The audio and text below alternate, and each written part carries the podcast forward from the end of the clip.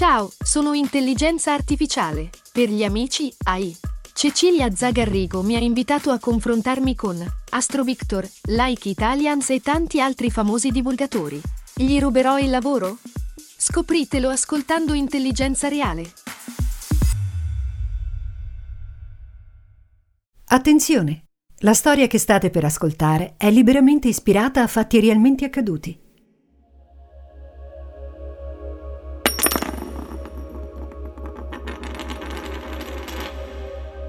Quante probabilità ci sono che lanciando una moneta esca testa oppure croce? Una su due, verrebbe da dire. Ora, immaginiamoci di lanciarla, che so, dieci volte e per le prime otto esce testa Cosa uscirà al nono lancio? C'è chi dirà testa perché questo evento si è verificato molte volte di fila, oppure chi sosterrà il contrario, uscirà croce proprio perché è da troppo tempo che non succede. Testa, croce, testa, croce. La verità è che potremmo stare qui a lanciare la moneta per altre 100, 1000, 10.000 volte, ma non avremo mai la certezza di prevedere cosa uscirà la volta successiva, magari basandoci sui lanci precedenti. Questo ragionamento ha un nome e si chiama fallacia dello scommettitore, che consiste nella logica errata, in verità, per cui un evento accaduto in passato abbia delle conseguenze su un evento futuro, in contesti totalmente determinati dal caso. I dati al casino o il lancio di una moneta, per l'appunto. Mm, no, non sono impazzito e non sono a Las Vegas. Ve ne parlo perché la probabilità ha un ruolo fondamentale nella storia che ho deciso di raccontarvi oggi.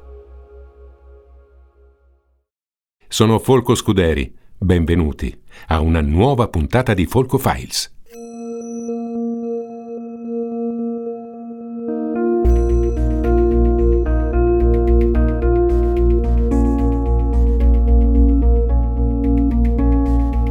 Gli ascoltabili presenta Folco Files casi di insana sanità.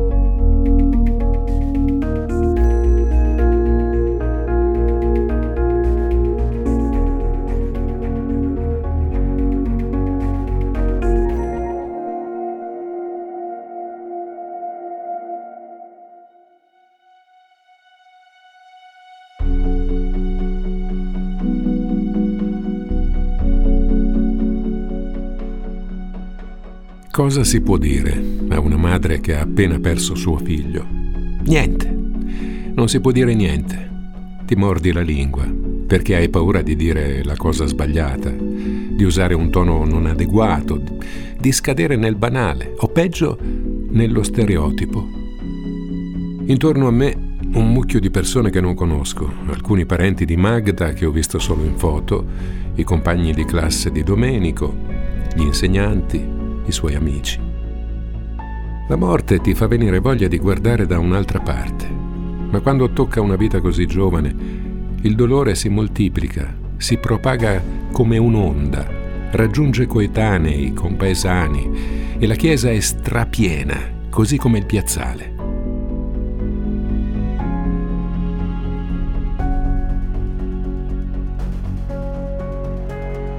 Magda me l'aveva accennato le ultime volte in cui l'ho sentita mi diceva che suo figlio stava poco bene e che era preoccupata. Ma le mamme e i papà non sono sempre e perennemente preoccupati per i loro figli. Io non l'ho ascoltata e non so perdonarmi.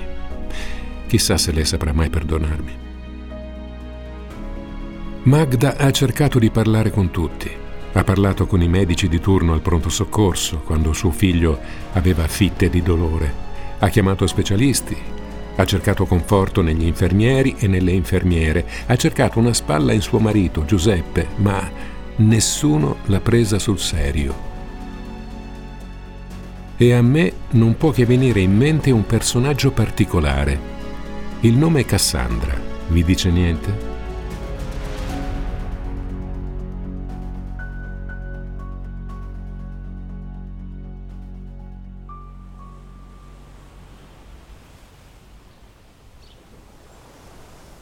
Cassandra è uno dei miei personaggi preferiti, uno dei più tragici, in vero, ma è nel tragico che nasce il sublime, che ci piaccia o no.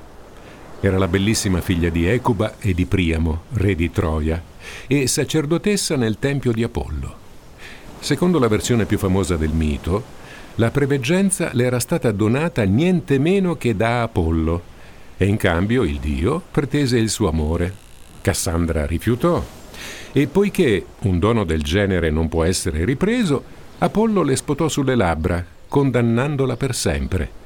Cassandra Avrebbe potuto predire il futuro, sì, ma non sarebbe mai stata ascoltata.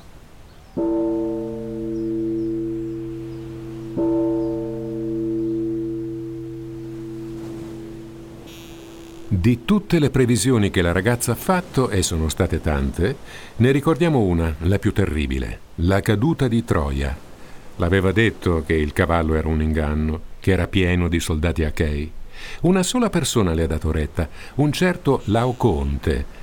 Atena, che parteggiava per i greci, mandò due enormi serpenti marini che, uscendo dal mare, stritolarono i figli di Laoconte, Antifate e Timbreus. Lui cercò di soccorrerli, ma subì la stessa crudele fine.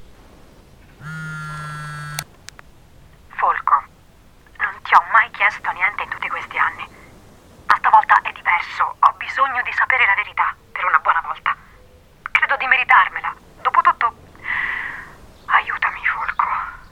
Chi ha ammazzato mio figlio?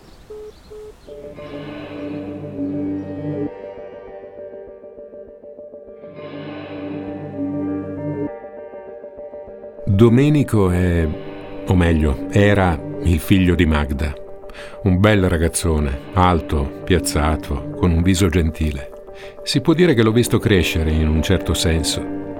Magda e Giuseppe sono quel tipo di genitori che ogni anno mandano la cartolina con gli auguri di Natale agli amici insieme alla fotografia del bambino. To, leggi. Trombosi venosa dei seni cerebrali post meningoencefalite virale. Di questo è morto Domenico. È talmente difficile da pronunciare. C'è scritto proprio così sull'autopsia, insieme ad altre righe di parole incomprensibili, sigle, numeri. Guarda qui, infarto cerebrale. E io che pensavo che gli infarti ti venissero solo al cuore, pensa che è scema. Domenico era un ragazzo normale. Gli piacevano le cose che piacciono ai diciannovenni. La discoteca, uscire con gli amici. Quanti amici che aveva. Ero così grata che fosse normale. Pensi sia una brutta cosa da dire? Tutti vogliono figli speciali, diversi dagli altri, ma io mio figlio lo volevo felice, non speciale. E lo era, Folco. Dio se lo era. I suoi mal di testa erano un tormento. Si svegliava la notte e urlava terapie su terapie, non funzionava niente. Tanti ospedali, tante diagnosi diverse. Nell'ultimo ci hanno dato il colpo di grazia e non ci hanno permesso di passare la notte con lui. Io l'ho lasciato solo. È morto da solo. Magda, piano, raccontami, ti ascolto. Non so neanche da che parte cominciare. Il grosso è iniziato 3-4 mesi fa. Domenico torna da scuola, sta facendo l'ultimo anno. Ha la maturità a giugno e ha gli occhi brutti, rossi, con le palpebre pesanti, lo sguardo assente e dice che gli fa male la testa. Io non mi preoccupo più di tanto. A 19 anni aveva passato la notte dalla fidanzata, pensavo che avesse fatto un po' di baldoria. Abbiamo avuto tutti 19 anni. Allora gli dico di bere, perché mia madre mi ha sempre detto che il cervello è la prima parte del nostro corpo che si disidrata e che quando hai mal di testa la prima cosa che devi fare è bere un bel bicchiere d'acqua. Ora a raccontartelo mi sento così stupida. Per un po' va avanti ad antidolorifici e tutte quelle cose lì. Lui che non ha mai preso un medicinale, neanche le pomate quando si stirava i muscoli al calcetto, figurati se si prendeva una medicina.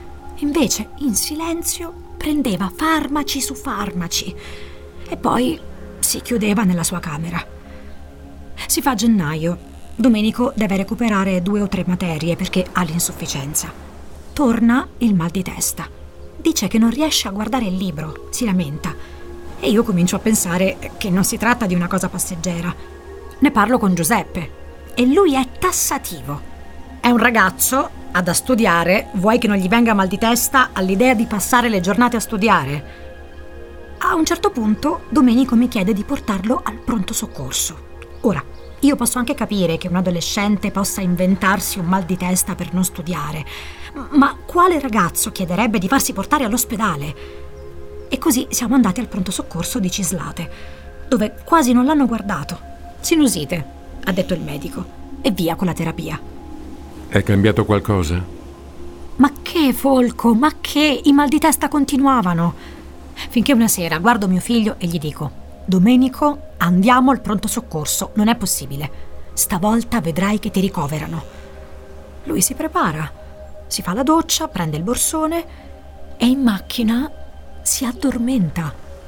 Ora, Folco, io non mi posso dimenticare la sua espressione quando siamo arrivati al pronto soccorso di Castigliano. E come mai avete deciso di andare a Castigliano e non riprovare a Cislate, che già vi conoscevano? Era più vicino a casa. In quel momento pensavo solo a farlo visitare il prima possibile. Non era in sé Folco. Gli parlavo, ma lui era come rallentato. Non rispondeva, non reagiva. Ero terrorizzata. Ho dato di matto. Eravamo in coda, ho supplicato ogni dottore poi è stato come cadere in un buco nero. Nel giro di due giorni gli hanno diagnosticato una meningite. Poi l'hanno trasferito a Mirazzo, al centro per le malattie infettive, l'hanno ricoverato e la mattina dopo gli hanno fatto un controllo al cervello. Il giorno dopo, capisci? E poi mi hanno detto che non c'era più.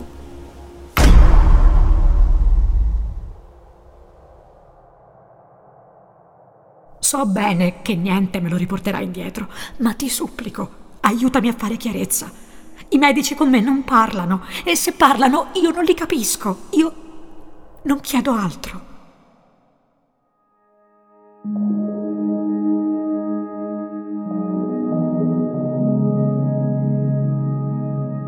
Il sistema nervoso ricopre la gran parte delle nostre funzioni vitali. In particolare il sistema nervoso centrale, encefalo e midollo per farla breve, riceve, coordina e integra gli stimoli interni o esterni che siano. Fin qui tutto bene.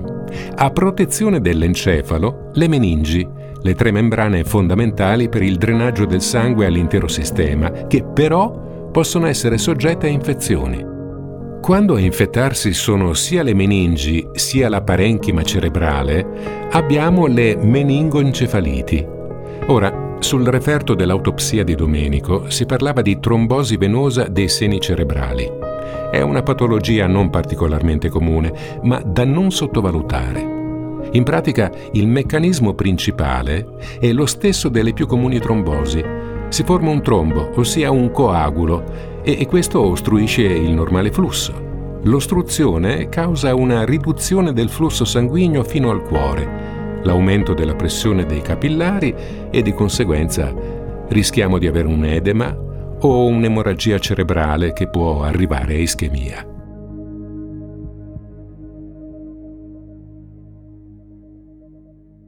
Tre ospedali, tre specialisti, tre diagnosi diverse. L'ultima struttura, quella nella quale Domenico ha perso la vita, è proprio il centro specializzato in malattie infettive di Mirazzo.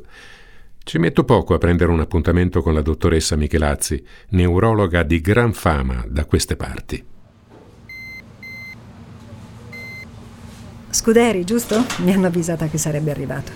Quello che è successo è terribile, dottor Scuderi, ma purtroppo quando il ragazzo è arrivato al centro c'era ben poco da fare. Mi ha mandato un mio collega, il dottor Durazzo, che conosceva la signora Magda, ma che in quel momento non si trovava in ospedale.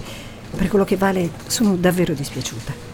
Domenico è arrivato al pronto soccorso alle 23, afasico, in stato confusionale e disorientato. La diagnosi era di sospetta meningoencefalite virale e l'abbiamo ricoverato immediatamente. Nella notte ha avuto febbre molto alta e dolori, al punto che abbiamo dovuto sedarlo e portarlo in rianimazione. Calcoli quante? Tre o quattro ore in tutto? Infarto cerebrale, trombosi dei seni intracranici, dichiarata la morte cerebrale. La TAC la mattina successiva era totalmente superflua, me ne rendo conto, ma la situazione era fin troppo compromessa, dottor Scuderi, e non c'era già più niente che potessimo fare.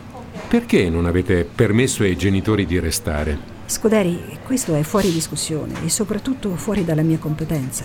Ci sono delle regole, ci sono degli orari. Il ragazzo stava peggiorando sempre più. Non biasimo il personale per non aver permesso loro di restare. Potevamo prevedere che stava morendo? Sì, forse. La situazione, e qui glielo dico in tutta franchezza, già odorava di denuncia. Ci mancava solo una trasgressione alle regole dell'intera struttura. Fa schifo solo a dirlo. Non creda che non me ne renda conto. Noi ci tuteliamo come possiamo. I colleghi di Castigliano ce l'hanno mandato così. È a loro che deve chiedere spiegazioni.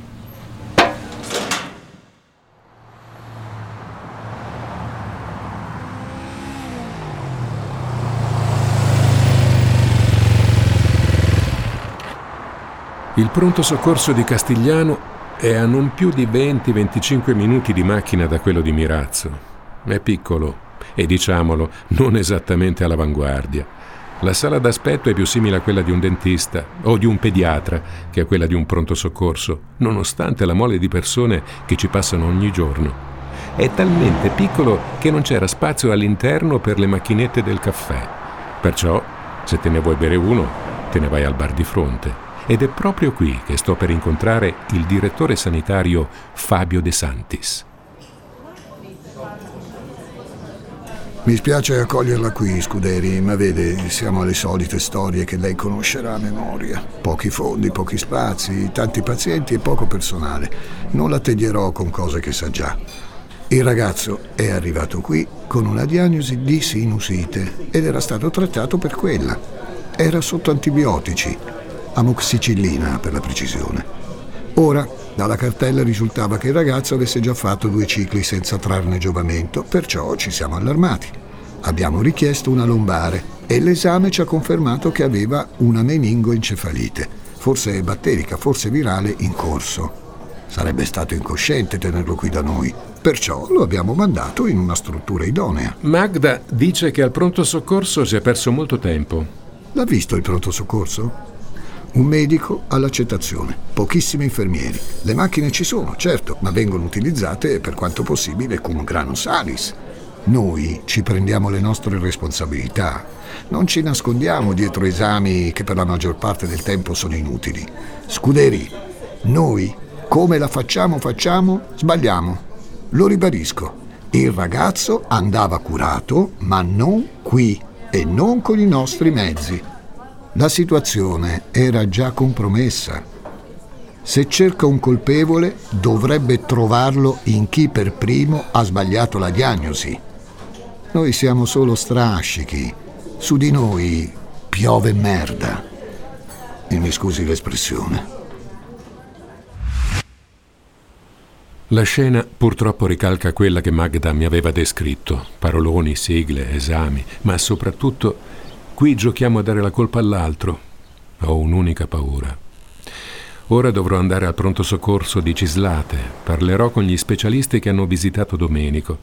Se verrà fuori che Domenico aveva effettivamente una sinusite, se, se anche in questo caso la struttura sarà scagionata dalla colpa, se tutto questo non sarà altro che una, seppur tristissima fatalità, sarò io a doverlo dire a Magda e in questo modo suo figlio morirebbe non una, ma due volte.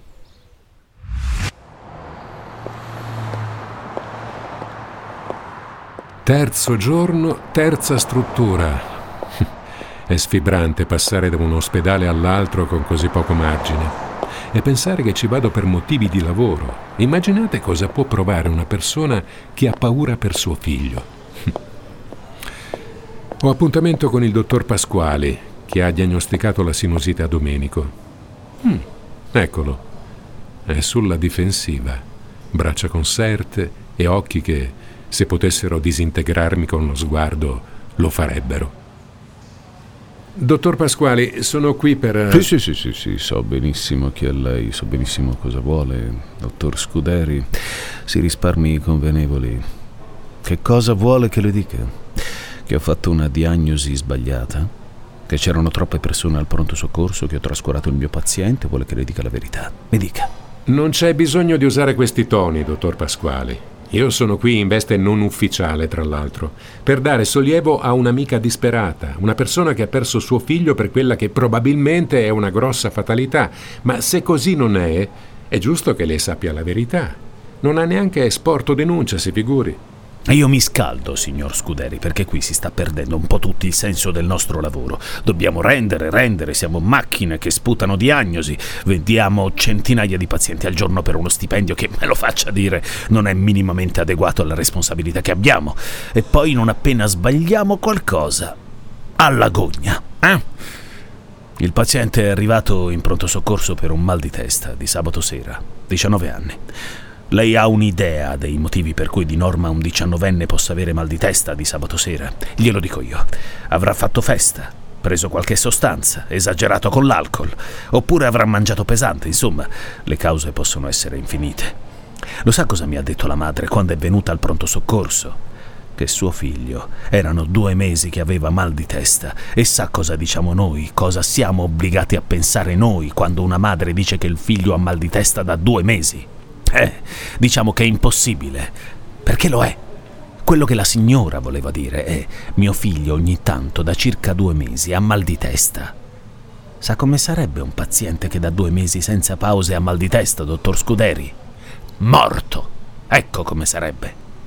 Ho diagnosticato una sinusite perché era molto più probabile. Secondo lei, io posso mettermi a fare risonanze magnetiche per ogni ragazzo che entra qui dentro e dice che ha mal di testa? Ma lo sa quante probabilità ci sono che un ragazzo abbia una meningoencefalite virale? Glielo dico io, Scuderi. Poche. Molto poche. Ti piace questa puntata di Folk Files?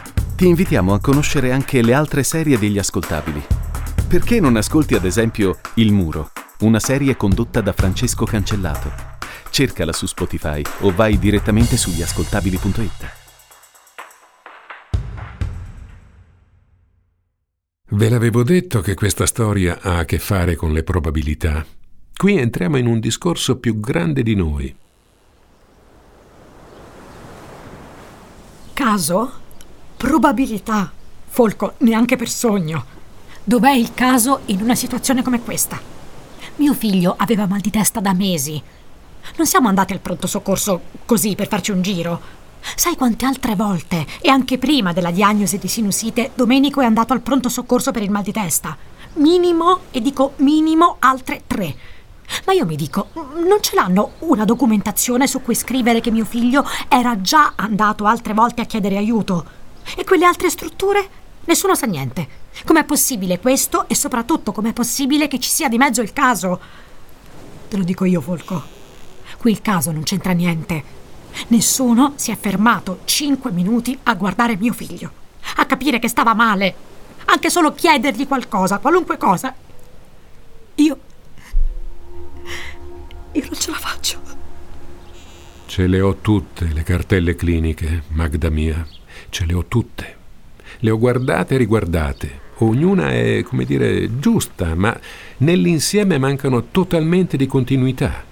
Leggo di esami, di prescrizioni, di cure e di ricoveri, ma a mancare qui è un raccordo anamnestico chiaro e preciso. Ho dovuto rompere le scatole al direttore sanitario del pronto soccorso di Cislate per avere anche la documentazione delle prime visite di Domenico al pronto soccorso, quelle che si erano concluse con un nulla di fatto, un'aspirina e tanti saluti. E chi c'era? Due volte su tre? Il dottor Pasquali. Ancora lei, Scuderi, sentiamo che cosa c'è da dire ancora. Dottor Pasquali, stavolta sono io che ho qualcosa da dirle. Perché non ha fatto ulteriori esami al ragazzo quando è venuto in pronto soccorso la prima volta? La prima volta, gliel'ho detto. Il mal di testa può dipendere da qualsiasi cosa. La sinusite era più probabile di una meningoencefalite. Perché mi devo ripetere? Ho detto la prima volta che è venuto Domenico, non l'ultima. Il ragazzo era già venuto almeno tre volte, indicando mal di testa persistente. Questo non avrebbe dovuto almeno accendervi un campanello d'allarme? Ok, dottor Scuderi, immaginiamo per un momento che lei abbia ragione. che avremmo dovuto, non solo io, ma l'intero staff, accorgerci che un ragazzo era venuto tre volte in pronto soccorso, in un pronto soccorso, lo ricordo, che conta 600 accessi al giorno per un mal di testa. Ora lasciamo perdere il fatto che non abbiamo una cartella clinica digitale contenente magari l'intero percorso del paziente, perché la nostra regione non lo prevede, ma non importa questo, non è vero? Ce ne saremmo dovuti accorgere lo stesso. Bene, continui a seguirmi. Si immagini ora se, davanti a un ragazzo che è venuto in pronto soccorso tre volte lamentando il mal di testa, sostenendo, lo ripeto, che il mal di testa non lo abbandona da mesi, io avessi deciso di richiedere esami più approfonditi, magari una RMN. Sa quanto ci vuole nel pubblico ad avere una RMN libera? E sa cosa succede se viene fuori che io ho richiesto un esame costoso come questo per un ragazzo che è venuto in pronto soccorso tre volte lamentando mal di testa? Si immagini cosa succederebbe se per ogni mal di testa richiedessimo una risonanza magnetica, se per ogni mal di stomaco una gastro, tempo mezza giornata, ma che dico, due ore. Ed ecco che causiamo il blocco della sanità. Non deve fare filippiche con me, dottor Pasquali, gliel'ho già detto. Questa è colpa omissiva bella e buona e lo sa meglio di me. Poi sulle carenze e sui problemi del nostro sistema sanitario, beh, guardi, possiamo parlarne quanto vuole, sfondo una porta aperta, ma se un ragazzo si presenta per tre volte di fila con un'insistenza tale, il controllo andava fatto. Ora, non sta a me decidere come la signora Magda debba comportarsi. Io la mia idea me la sono fatta e tanto basta.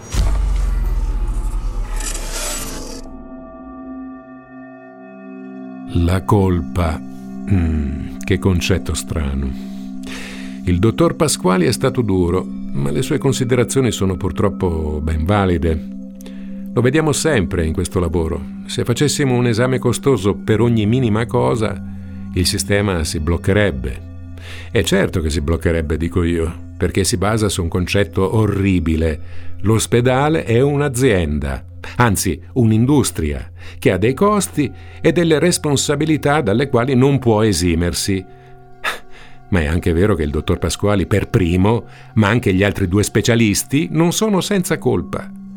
Se dobbiamo andare nel tecnico, possiamo dire che il dottor Pasquali è perseguibile per una causalità omissiva. La sua colpa, in sostanza, è quella di non aver richiesto per primo degli accertamenti quando c'erano tutte le carte in regola per farlo. Poi c'è il dottor De Santis, che mi ha fatto tutto quel discorso, ma che per primo non ha letto con attenzione né probabilmente ha richiesto ulteriori indicazioni sullo stato di salute di Domenico. Forse, e dico forse, l'unica a uscire indenne da questa situazione è proprio la dottoressa Michelazzi, poiché quando è arrivato Domenico ormai non c'era più niente da fare. Mi resta solo una cosa da fare la peggiore. Chiamare Magda.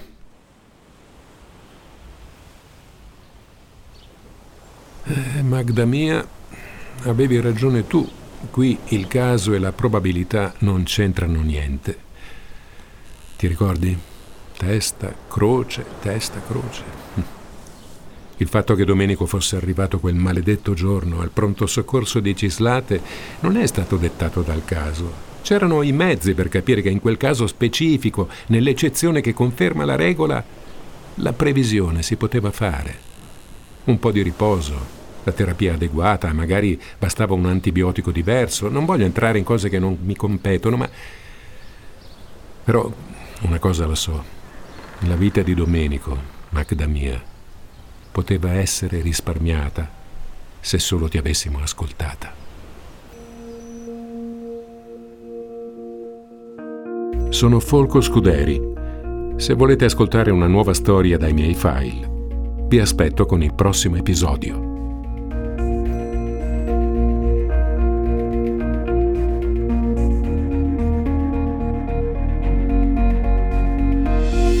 Folco Files è una serie originale degli Ascoltabili a cura di Giacomo Zito, ispirato da Flaviano Antenucci. Questa puntata è stata scritta da Martina Marasco editing e sound design di Francesco Campeotto e Alessandro Livrini. Prodotto da Ilaria Villani e Giacomo Zito. Tutti i diritti riservati per gli ascoltabili.